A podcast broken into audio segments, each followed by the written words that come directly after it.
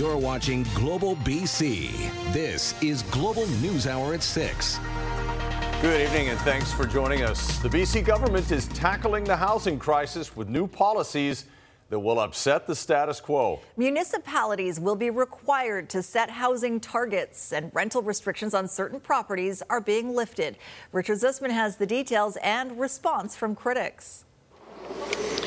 Less than 72 hours on the job, Premier David Eby outlining yet another big policy. With the population growth that we're seeing in British Columbia, the demand for housing has never been higher. Legislation requiring municipalities to hit certain housing benchmarks.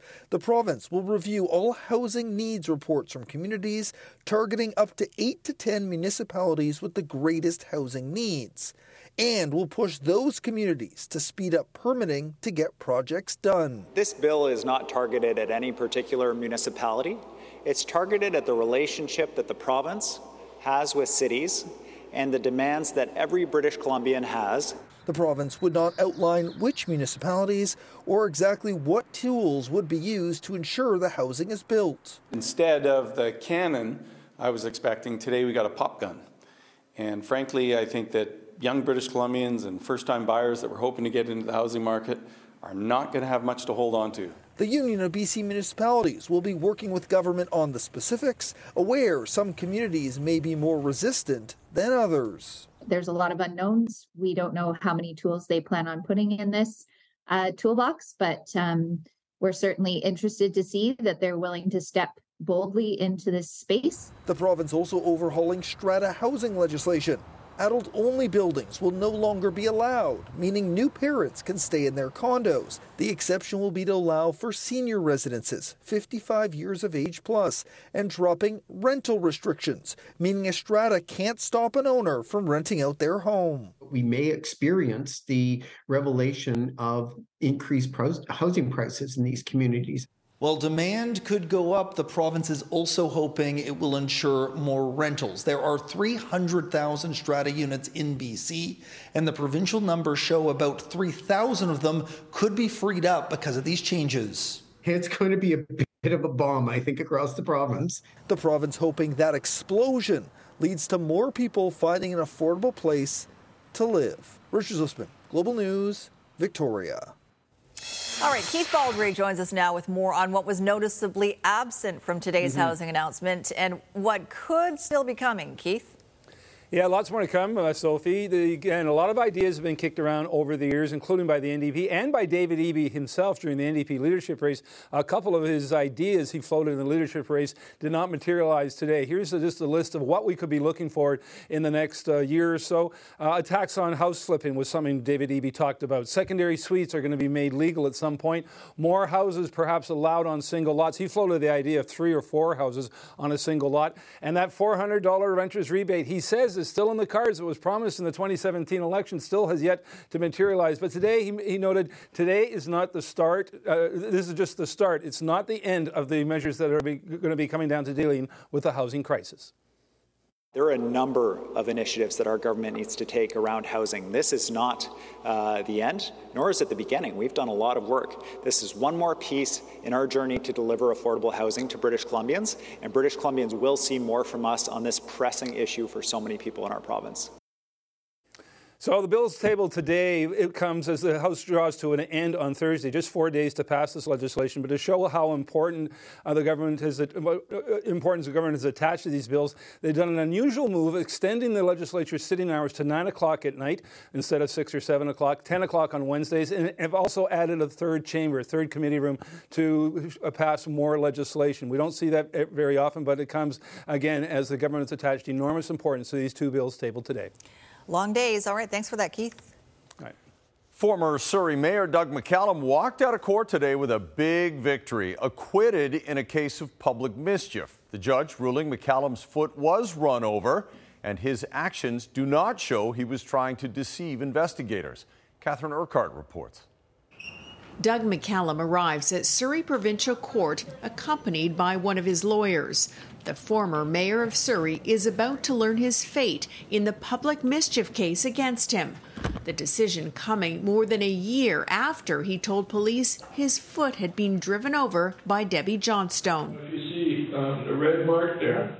Inside court, Judge Reg Harris reviewed evidence and witnesses, determining I am satisfied beyond a reasonable doubt that Ms. Johnstone ran over his foot, calling Johnstone's testimony unreliable. He also said, in my view, it defies logic that Mr. McCallum would deliberately mislead the police and then immediately suggest they get evidence, referring to CCTV footage. After the judge found him not guilty, McCallum could be seen wiping away tears. I am um, pleased with the decision, and I want to thank my lawyers for their tremendous efforts in this case. I want to give a very special thanks to my family for understanding and supporting me. Former councillor Laurie Guerra questioned how the investigation was handled by Surrey RCMP, which had at least eight members on the case at one time. I think there should be an investigation as to why um, a case like this, that didn't have that threshold, in my opinion, was investigated to begin with. The RCMP declined to comment on the verdict. McCallum's political opponent, current Mayor Brenda Locke, previously stated she was stopping payment of his legal fees. I instructed staff to stop paying any further legal bills uh, for Doug McCallum, and that now, uh, moving forward, they will not be paid by the the uh, taxpayer. Now, Locke says the city will continue exploring options related to McCallum's legal issues and I will also be asking for a review of the indemnification bylaw so it can be improved to ensure this won't happen again. Changes to indemnification rules don't appear likely anytime soon. We want to make sure that if we ever consider any changes, we're not right now, but we'll look at this case. It's very rare as for the case against McCallum, BC Prosecution Service says it has already been determined there is no basis for an appeal. Catherine Urquhart, Global News. Well, the woman who ran an unlicensed Vancouver daycare where a toddler died in 2017 will be going to jail. The tragic death of baby Mac focusing more attention on the cracks in childcare in BC. Global's Julie Nolan reports. It's a case which highlights the dangers of unlicensed daycares in BC and the real lack of options for parents. 44 year old Susie Jasmine Sad was sentenced to 20 months in jail and 12 months probation after pleading guilty to failing to provide the necessaries of life, which led to the death of 16 month old baby Mac Saini. In an agreed statement of facts, SAD had been operating an unlicensed childcare business since 2010. Mac had only been at the daycare for four days and was sick that day in January 2017. He was placed in a playpen, and SAD left him unattended for an hour where he was accidentally strangled by a string of decorative lights. When his mother texted to pick him up, SAD went to find him unconscious and blue. In her sentencing, the judge said she considered baby Mac's parents' enormity of their loss by lying to all of the parents about conditions in the daycare, such as being overcrowded with the number of toddlers. The judge added that SAD admitted she crafted an elaborate scheme and carried on with the deception and knowingly put children at risk for years before Mac's death with her extreme non compliance. The judge also talked about the community context and how the current childcare situation leaves parents desperate for care. A few months after baby Mac's death, his parents spoke at a protest about the lack of daycare spaces in the province. It helps us in a, in a way to know that Mac's life did matter. And, you know, we've said before, we just hope that we don't want his death to be in vain. It's, it's a very, very dangerous situation that's out there right now, and um, and uh, there are some that are pretty far removed from it, and there's some of us that are right in the thick of it. Citing SAD's position of trust and staggering culpability, the judge said jail time was appropriate in this case. SAD has also been banned from operating a childcare facility in the future and was taken away in handcuffs to begin her jail sentence. Julie Nolan, Global News. RCMP are investigating an infant boy's sudden death Sunday afternoon in Kelowna. The 18 month old child was found unresponsive in this home in the 1300 block of Richter Street. Fire and ambulance crews tried to revive the boy, but he died at the scene. The house remains behind yellow police tape, and the Serious Crime Unit has now taken charge of the investigation. At this point, police aren't releasing details, but say there was evidence of concern at the scene that prompted the full scale investigation. Most of us are parents. These are shocking these are shocking investigations. They're difficult to deal with. Um, they affect us long term. First responders, family. I mean, there's a lot of people that are affected or impacted by these kind of investigations, and uh, so uh, we dedicate our uh, investigators to it, and, and do a, we want to do a full investigation because we want to know why this, is, what, what has happened, and, and how we can uh, try to ensure that this doesn't happen again. Right. The coroner and the Ministry of Child and Family Development are supporting the investigation. One person is dead and another is critically injured after a shooting in downtown Prince Rupert. Officers were called to a report of shots fired at the Ocean Center Mall shortly after 8:30 this morning. Police say it appears a 44-year-old man shot a 52-year-old woman before attempting to take his own life. The woman died at the scene. The man is in hospital in critical condition. Police say the two were known to each other and there's no threat to the public. We're learning more details about a terrifying armed robbery in Vancouver over the weekend. As Rumina Daya reports, it happened at a family restaurant and it left more than a dozen customers and staff traumatized. Get down. Everybody on the floor. The general manager of Cafe du Soleil remembers the words clearly. Two gunmen enter during the brunch rush Sunday morning. The restaurant packed full of customers. Vancouver police say the suspects were disguised. Stormed into the restaurant, pointing their guns at people, ordered people onto the ground, threatened to shoot people, um, threatened to kill people, and then stole a number of items. The GM not comfortable going on camera. He says the suspects demanded wallets, other valuables like jewelry, plus cell phones. We don't believe that cell phones were the target. We believe it's more likely a case that the the people who committed this robbery were stealing people's cell phones to prevent them from calling 911. The GM tells us his son was standing at the cash register when one of the suspects pushed a gun to the back of his neck behind the ear. He pushed so hard it left a mark. A minor injury, but it was terrifying. The GM says it's bizarre because the gunman did not ask for him to open the till before he bolted. I would be so shaken up.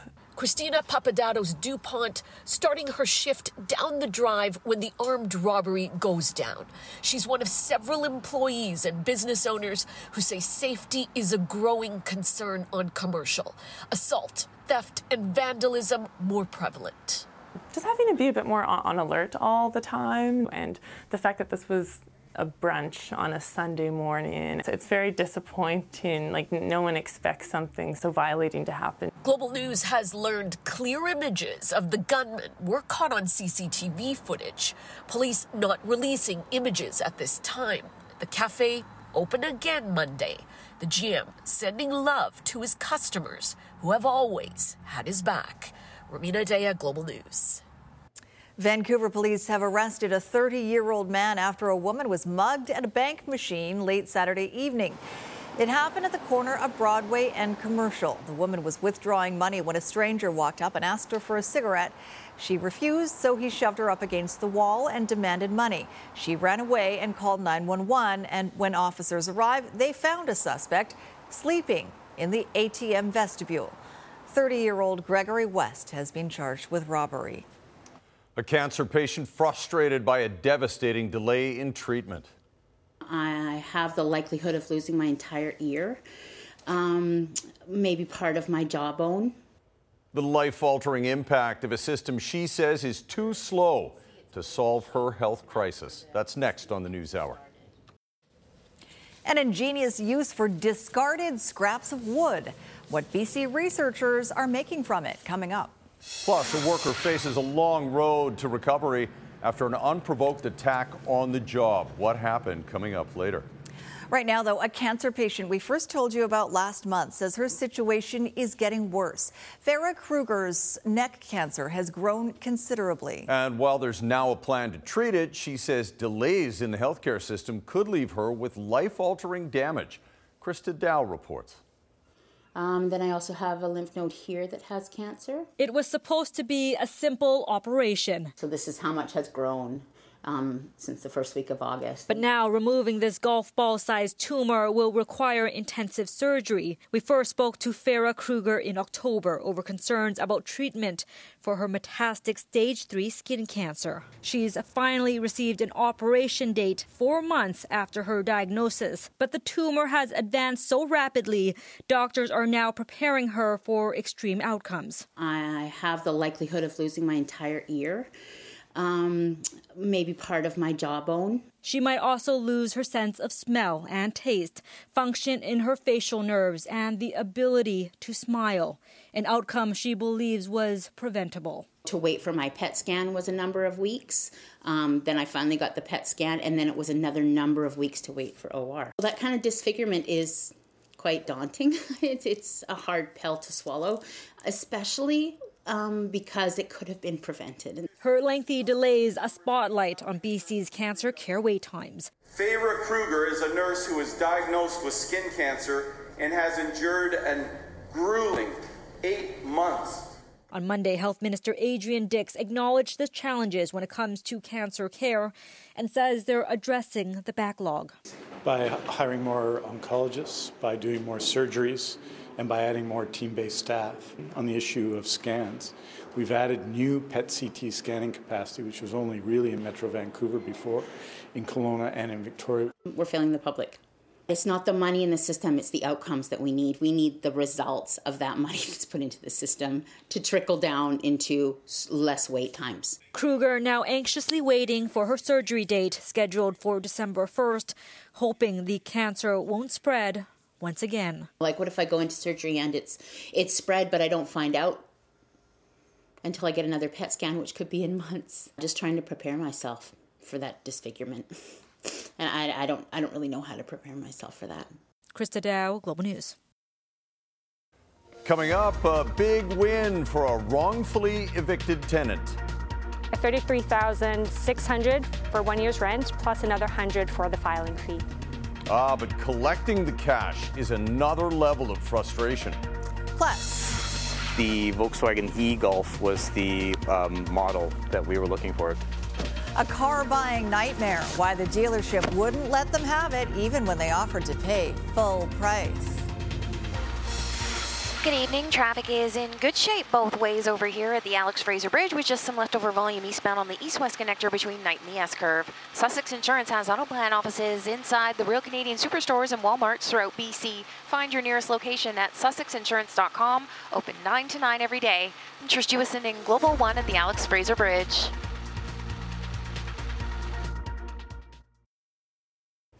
Supply chain pressures are making car shopping a challenge these days, and now experts say there's an added problem for consumers. That's right, buyers finding themselves forced into financing even when they're willing to pay the full amount up front. Consumer Matters reporter Anne Drewa joins us now with more. Anne. Thanks, Chris. Brian Balmer and Dan West wanted to pay cash for a vehicle, but when they sat down with a dealership hoping to make a deal, the joy of getting behind a new set of wheels quickly turned into disappointment looking for an electric car, um, something with less mileage than this car.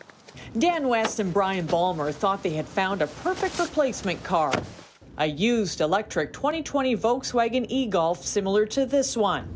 After taking it for a test drive, they say they liked the vehicle and offered to pay cash for the car.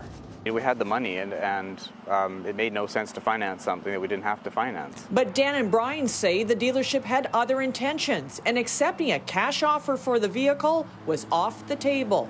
They wanted us to finance it or some portion of it, but there had to be something financed. It was a move that didn't sit well with Dan and Brian, especially since nowhere in the advertisement did it state cash offers were not accepted. Brian said to them, So let me get this straight we can't pay the ticket price and pay cash. And the guy said, yeah, no, we won't accept it. It was enough for them to drive away from the deal. The nonprofit Automobile Protection Association, which advocates on behalf of consumers, says a dealership forcing a customer into financing is, in their view, deceitful. It's actually an, an uh, amounts for the customer to a hidden charge that's not in the ad price. The customer is being asked to pay interest so that the dealer can collect a commission from the lender. That isn't right if the customer doesn't need the loan. It's a tactic the APA says is all too common, largely due to current supply chain issues and the shortage of vehicles. The car dealers, what we have seen with the shortages that followed, is that actually greed has taken over. Meantime, the Vehicle Sales Authority, BC's car sales regulator, told Consumer Matters there is no legal requirement for a motor dealer or any BC merchant, as far as we can determine, to advertise that they do not accept cash payments. Subject to a specific law to the contrary, a motor dealer or any merchant may place terms, conditions, or restrictions on the sale of their goods or services. This includes how they are paid and from dealership. Still, Brian and Dan say how they were treated was wrong and continue to search for a new car. It just didn't feel upfront. It felt shady. It felt deceitful. So, advice to consumers who are faced with forced financing. The Automobile Protection Association recommends trying to negotiate a discount off the equivalent to the interest penalty you'll be paying for the vehicle if you do end up financing. The other option is to walk away like Brian and Dan if the deal just doesn't feel right. Just to add, Dan and Brian have since consulted with dealerships that don't force you into any financing, so that's left them with some hope going forward. And if you have a consumer issue for me, you can email me at consumermatters at globalnews.ca. All right, thanks for that, Anne. A Surrey woman whose family was wrongfully evicted from their home is calling for changes to BC's residential tenancy laws. As Aaron McArthur reports, while the residential tenancy branch ruled in her favor, her battle is far from over. It wasn't right and it wasn't lawful. When Natalie Egger moved her family out of this South Surrey home in October 2021, she thought the new owners were moving in. At least, that's what the notice to end her tenancy said. Later that fall, she noticed a new listing for the home. The rent 70% more than she was paying. Yeah, we were pretty upset because we felt we were wrongfully evicted at that point. Egger filed a formal complaint at the residential tenancy branch and won. The ruling clearly lays out the new owners of the home evicted her family under false pretenses and awarded her more than $33,000, a year's worth of rent. Yeah, it felt really good. Um, we felt like we were owed the compensation that we got. But the win feels more than a little hollow. The RTB doesn't have any means to enforce the order. She now has to go after the homeowner for payment on her own. Her first step a registered letter demanding payment. Seems like the process in general is very disjointed, and I wish it was more seamless. Do you want to hear the biggest load of crap ever? What happened to Egger's family? Not at all unusual. For twice as much that we were paying. She posted a TikTok video and was bombarded with people who have similar stories. The government says it has expanded the capacity of the RTB to deal with disputes, but orders need to be settled in the courts. It's a, it's a very typical situation for administrative tribunals. The homeowner now has 15 days to respond to Egger's registered letter. If they don't, then it will be up to her to take the matter further, either more arbitration or ultimately to small claims court. Aaron McArthur, Global News. Coming up, dropping the oral land acknowledgement. Uh, we're honored to be here today on the territory of the Lekwungen speaking people of the Songhees. Why you won't be hearing it at West Van City Hall and how First Nations are reacting next. But first, the pizza cook attacked at work and the search for the person who did it. Tune in to Rise for BC Kids. See firsthand how BC Children's Hospital is transforming healthcare for children. At BC Children's Hospital, small is mighty. Rise for BC Kids, Saturday, November 26th, in partnership with Global BC. Good evening. Counterflow is out here at the Massey Tunnel and traffic is moving well in both directions between Richmond and Delta. Through Kirmac Cares for Kids, expert repair for your vehicle helps provide expert care for kids. When you choose Kirmac, you choose to support BC Children's Hospital. Kirmac Cares for Kids. I'm Trish Jewison in Global One at the Massey Tunnel. North Vancouver RCMP are investigating an attack on a pizza chef, and we should warn you some of the images you're about to see might be disturbing. Jean Sebastian is a cook at Dave and Mel's Pizzeria on Lower Lonsdale. He was cleaning up at the end of the day, Saturday evening, and taking out the garbage when someone beat him badly with a blunt object. John Sebastian doesn't know who hit him, but he suffered a broken cheek and PTSD from the attack. As I back away, I'm right in front of the hair salon next to Dave and Mel's, and then he pulls out a gun and puts it on my forehead. And he said, You have 48 hours to leave Vancouver, or else, basically, I'll kill you. Like, he, he just basically said, or else. I, I, don't think it was directed towards anybody. I do think it was just a random assault. I think it was just wrong place, wrong time, and somebody having a bad day. One of the safest neighborhoods in the lower mainland. Um, one of the main reasons specifically why I wanted to open a pizzeria here. John Sebastian is off work and will require surgery, so the restaurant has started up a GoFundMe campaign to help him and his family. West Vancouver's new council is coming under fire for a decision made behind closed doors and announced last week. The mayor revealed he would no longer be reading an Indigenous land acknowledgement before council meetings. Instead, it'll be written on the council agenda. But as Emad Agahi reports, First Nations call that a setback for reconciliation. Standing tall on the shore at Ambleside Park in West Vancouver, the welcome figure is a gift from the Squamish Nation.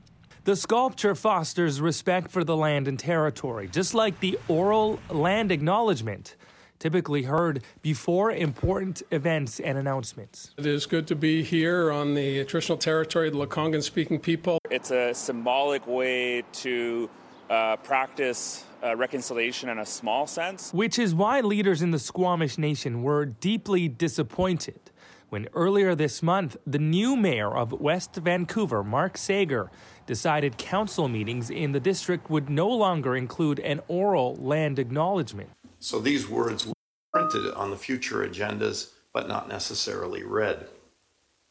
Uh, we acknowledge this has angered you. Why? It's been really important that we hold governments accountable that the era of discriminating against us, um, dismissing our rights and title, of not acknowledging uh, the jurisdiction that we have within our territory. That is an era that we want to leave behind. The mayor of West Vancouver has said the decision to forego the Indigenous land acknowledgement before council meetings is uh, in part due to efficiency, saying that this council values time. But the lack of time was also the reason we were told that no elected official was willing to interview today, even just outside of the municipal hall. I think it's just an excuse not to do it. You know, 20 seconds to do a land acknowledgement, simple. I want to uh, acknowledge the history, customs, and cu- culture of the Coquitlam First Nation and the Coast Salish peoples on whose traditional lands we're meeting today. Thank you so much. It's such an honor. In fact, this example shows how it took the health minister just 13 seconds. We wanted to start off in a good way with their new city council, and uh, this just took a few steps backwards. The Squamish Nation is asking for an immediate meeting to explain the impacts of the decision to the mayor and to try and repair quickly the first disagreement between the new incoming city council in West Vancouver and a nation that has lived on its land for thousands of years. Emad Agahi, Global News. A new survey shows the vast majority of parents of children with autism oppose changes to government supports now working their way through the system. The province announced in January it would consolidate children's supports into what are called family connection centers. The government argues those centers will provide more equitable access to services without the need for a diagnosis. But a report by Autism BC shows 96% of caregivers would rather stay with the current model, with the province concentrating on eliminating long waits for medical referrals. Imagine a report saying that only 4% of families want to exclusively access just access the hubs. And so that's very telling information from the start. We've been saying it. Autistic children and youth don't deal well with change. It's really difficult for them to go from the, the long lasting relationships that they have with service providers to have to transition into a family connection center. A provincial report found accessing support services can be overwhelming and confusing, and access to service is often linked to a family's financial and community resources. Coming up, the forgotten Muhammad Ali films. He don't say nothing in my presence. It's an insult for fighters to talk when I'm talking. 50 years after the legendary boxer fought in Vancouver, memories from people who were there. And a breakthrough for Canadian golfer Adam Svensson. What he says about his big win on the weekend.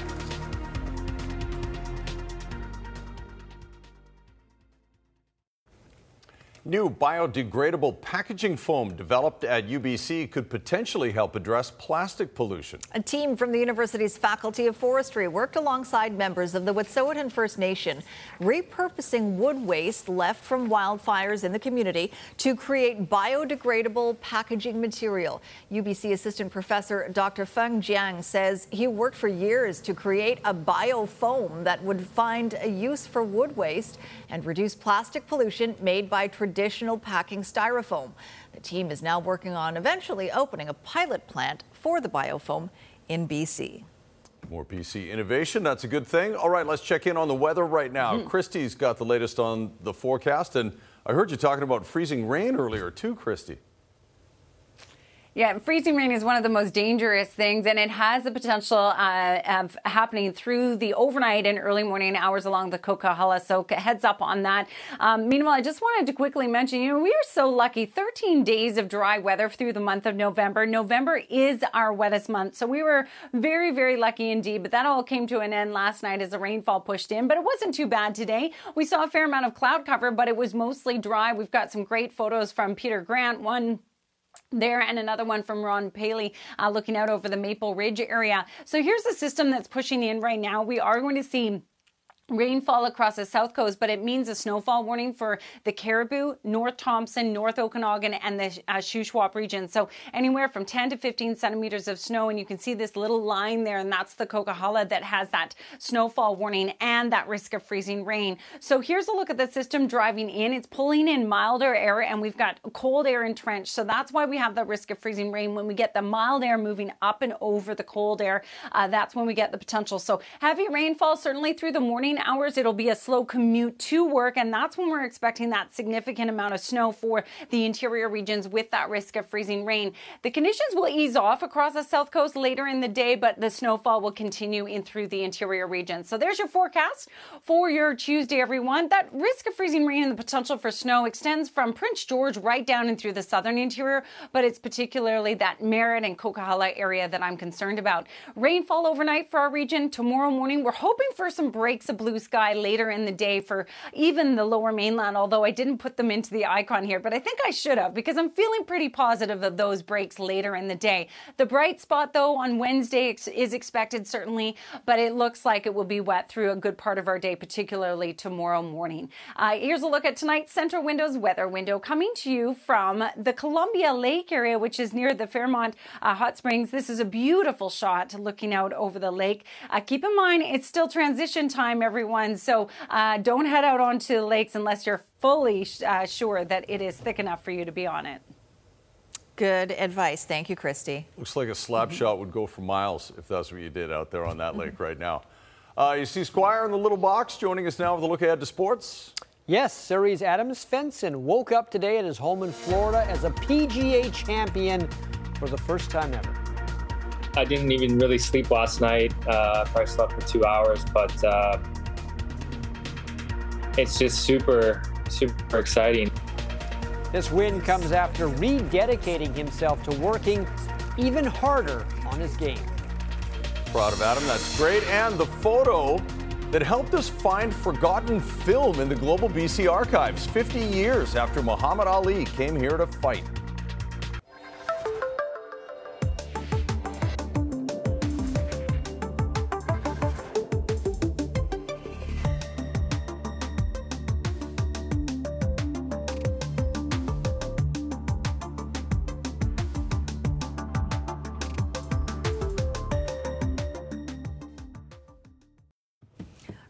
Squires here now. You got a lot going on today, Squire. I do. I'm going to start with the Canucks because they are playing tonight at Rogers Arena. And Thatcher Demko had his best game of the season last Friday against the LA Kings. So he'll get the start tonight against the Golden Knights, who have stumbled a bit of late. They had an excellent start to the season, but they only have one win in their last four, and that win was against Arizona. But they are still a first place team in the Pacific Division, and they are one of the highest scoring teams in the league. Well, I mean, they got obviously a lot of skill and, and they play the right way. Um, you know, they're deep, and I think, uh, you know, they got one of the best D corps probably in, in, the NHL right now. And on top of that, they're big too. So, I mean, uh, yeah, like you said, it's, uh, it's a pre- pretty balanced D corps, and, and uh, you know, they're, the, way, the way they're built is they're built to win. Uh, I think they're 8 1 and 1 on the road, um, so they know how to play on the road. It's, uh, they're going to be a tough opponent. So, I mean, it's a great challenge. and I think those are the kind of things that you really want if you want to if you want to get better. Now, yesterday, Surrey's Adam Svensson won his first ever PGA tournament in his 70th PGA start by taking the RSM Classic. It was a tribute to all the extra effort Svensson has put in recently. He realized after losing his PGA card in 2019 that talent was not enough. He needed to put the work in, and that work finally paid off. You are looking at the man who was moments away from perhaps winning for the first time in his young PGA Tour career, Adam Svensson. It's a win anybody who's followed Adam Svensson's career or played alongside Adam saw coming.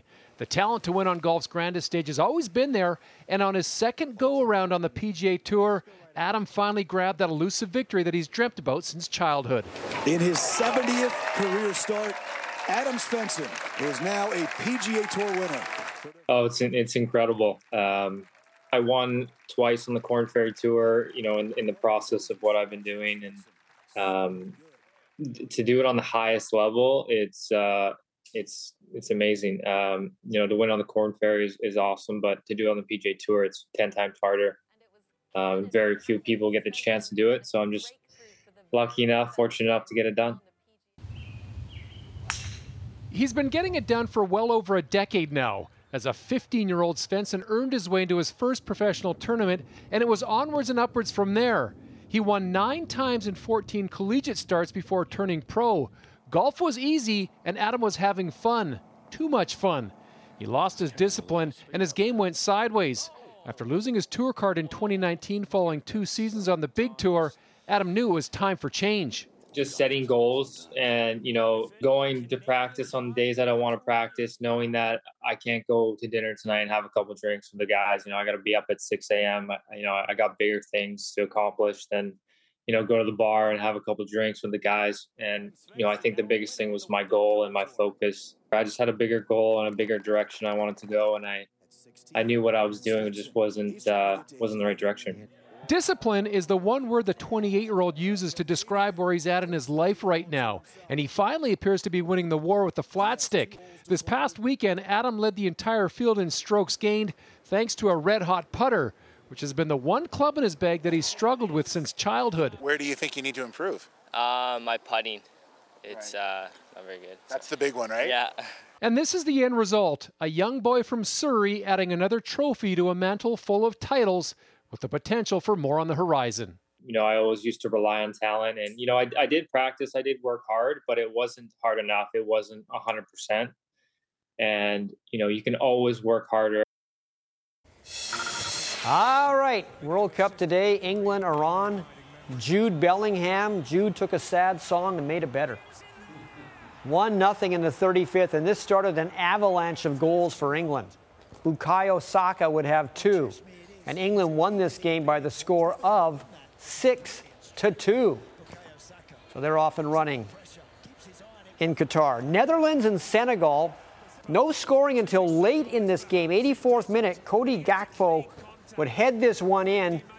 The Dutch would get one more and win it by the score of 2 to nothing. And the U.S. faced Wales, first time these two countries have ever played. The Americans had a great first half, and they scored first. Timothy Weah right here knocks this one in to make it 1 0. But the Welsh got a penalty kick. They put up Gareth Bale. He doesn't miss. And 1 1 is the final. So here are the scores again. Tomorrow, four games. Argentina, Saudi Arabia, Denmark, Tunisia, Mexico, Poland, France, and Australia. Canada plays Belgium Wednesday, 11 a.m. our time. There you go. Awesome. So much great action already. Thank you, Squire. Up next, a deep dive into the archives to find some long forgotten film of the day Muhammad Ali came to town. That's coming up.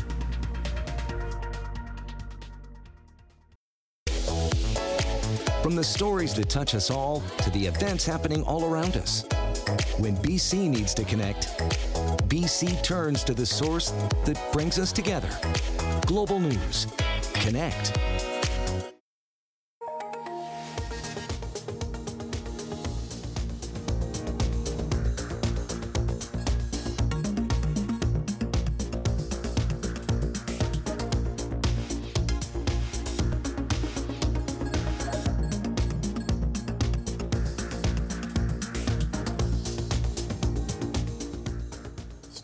Reports back. It's big. it's a big milestone in our year. All right, Jordan Armstrong's here with a preview of what's coming up tonight at 11. Jordan? Yes, and everyone around here always has opinions on the music, right? Going for a swim or skate could cost you more in Vancouver. Park Board staff are recommending a whole bunch of fee increases for January 1st. They also want to bring in year round pay parking for a lot near Jericho Beach. We'll have the details tonight. Plus, what is going on in Merritt? A question a lot of people are asking following another standoff today. It's been hard to keep track of all the recent standoffs and shootings in that city. We'll hear from the mayor and police tonight on Global News at 11, including their frustration with chronic offenders. Chris. Almost seems universal these days. Thank, uh, thanks very much, Jordan. Yeah, no matter where you are. All right. Uh, Squire, this is uh, the 50th anniversary of a big day for Metro Vancouver. Yes, 50 years ago, actually it was May the 1st, so we're a little past the actual 50th date. But uh, 50 years ago, Muhammad Ali fought George Chuvalo in Vancouver at the Coliseum. This is a story on how the city of North Vancouver played a big part in getting Ali ready for the fight. It also includes a lot of great photos from a young man at the time from a long lost boxing gym. This is the poster that uh, Ali autographed. In April of 1972, Muhammad Ali was at the corner of 4th and Chesterfield in North Vancouver, training for his fight with Canadian heavyweight George Chuvalo. It's now an apartment building, but back then, 4th and Chesterfield was where the Northwest Eagles Boxing Club stood, run by Elio Ayas. What I remember is uh, coming down with my mom on the first day that Ali was working out. I could feel the electricity. There was something incredibly special going on. People wandered in off the street to come and watch. It included all five of Elio's sons, one of whom, John, was given permission by Ali to take as many pictures as he wanted. The, the, the, the cast of characters was, was just amazing. Um, he had his entourage with him, his wife, his kids, Bundini Brown, his spiritual guide. All the people that you see in those pictures either worked in the shipyards or knew somebody who told them that this was going to be happening. The fight itself was held at the Pacific Coliseum. It was backed by stock promoter Murray Pezim, and it was the second time Ali and Chuvalo had fought. You don't say nothing in my presence. It's an insult for fighters to talk when I'm talking. It was Ali at his most entertaining, as he was on the road to reclaiming the heavyweight title and silencing all the critics. So I found out why I was overweight. Living in the hotels, um, it's just impossible for me to resist French toast. And to work some of that French toast off, Muhammad Ali would go to the forests in North Vancouver, chop wood, and trash talk Chuvalo. George Chuvalo won't fall. I'll make him fall. Sugar Ray fell. Joe Louis fell. Joe Frazier fell. I fell. And I'll never have it said that that Canadian didn't fall. George Chuvalo is going to fall. If it's in my power, he's going to fall. Ali won the fight, but he couldn't make Chuvalo fall. However, he did fill everybody in 1972 with memories they won't forget. I will completely, totally annihilate George Chuvalo. Then I'm going to annihilate Jerry Quarry. Then I'm going to whoop Frazier because I'm still the greatest. That's how all I Sophie got to walks say. out of the Yeah, newsroom. that is actually what I do after the show. What happened to that tree, though? Because That's what I I'm still the know. greatest. We laugh. We don't know if the tree ever fell. That was cool. stuff. Great footage. Yeah, awesome. And we got all, like, who knows what else is in that archive? Well, there's, there's a lot of there's a lot of boxes with a lot of film that stretches from about 1960 to 1980 when we used to use film. Oh, you got to spend more time back there and see. There's a lot of spiders back there, though. Okay, I'm, Yeah. not, I'm not going And maybe there. mice. You're going to be alone back there. Uh, thanks very much for watching, everyone. Have a great night. And we'll see you tomorrow.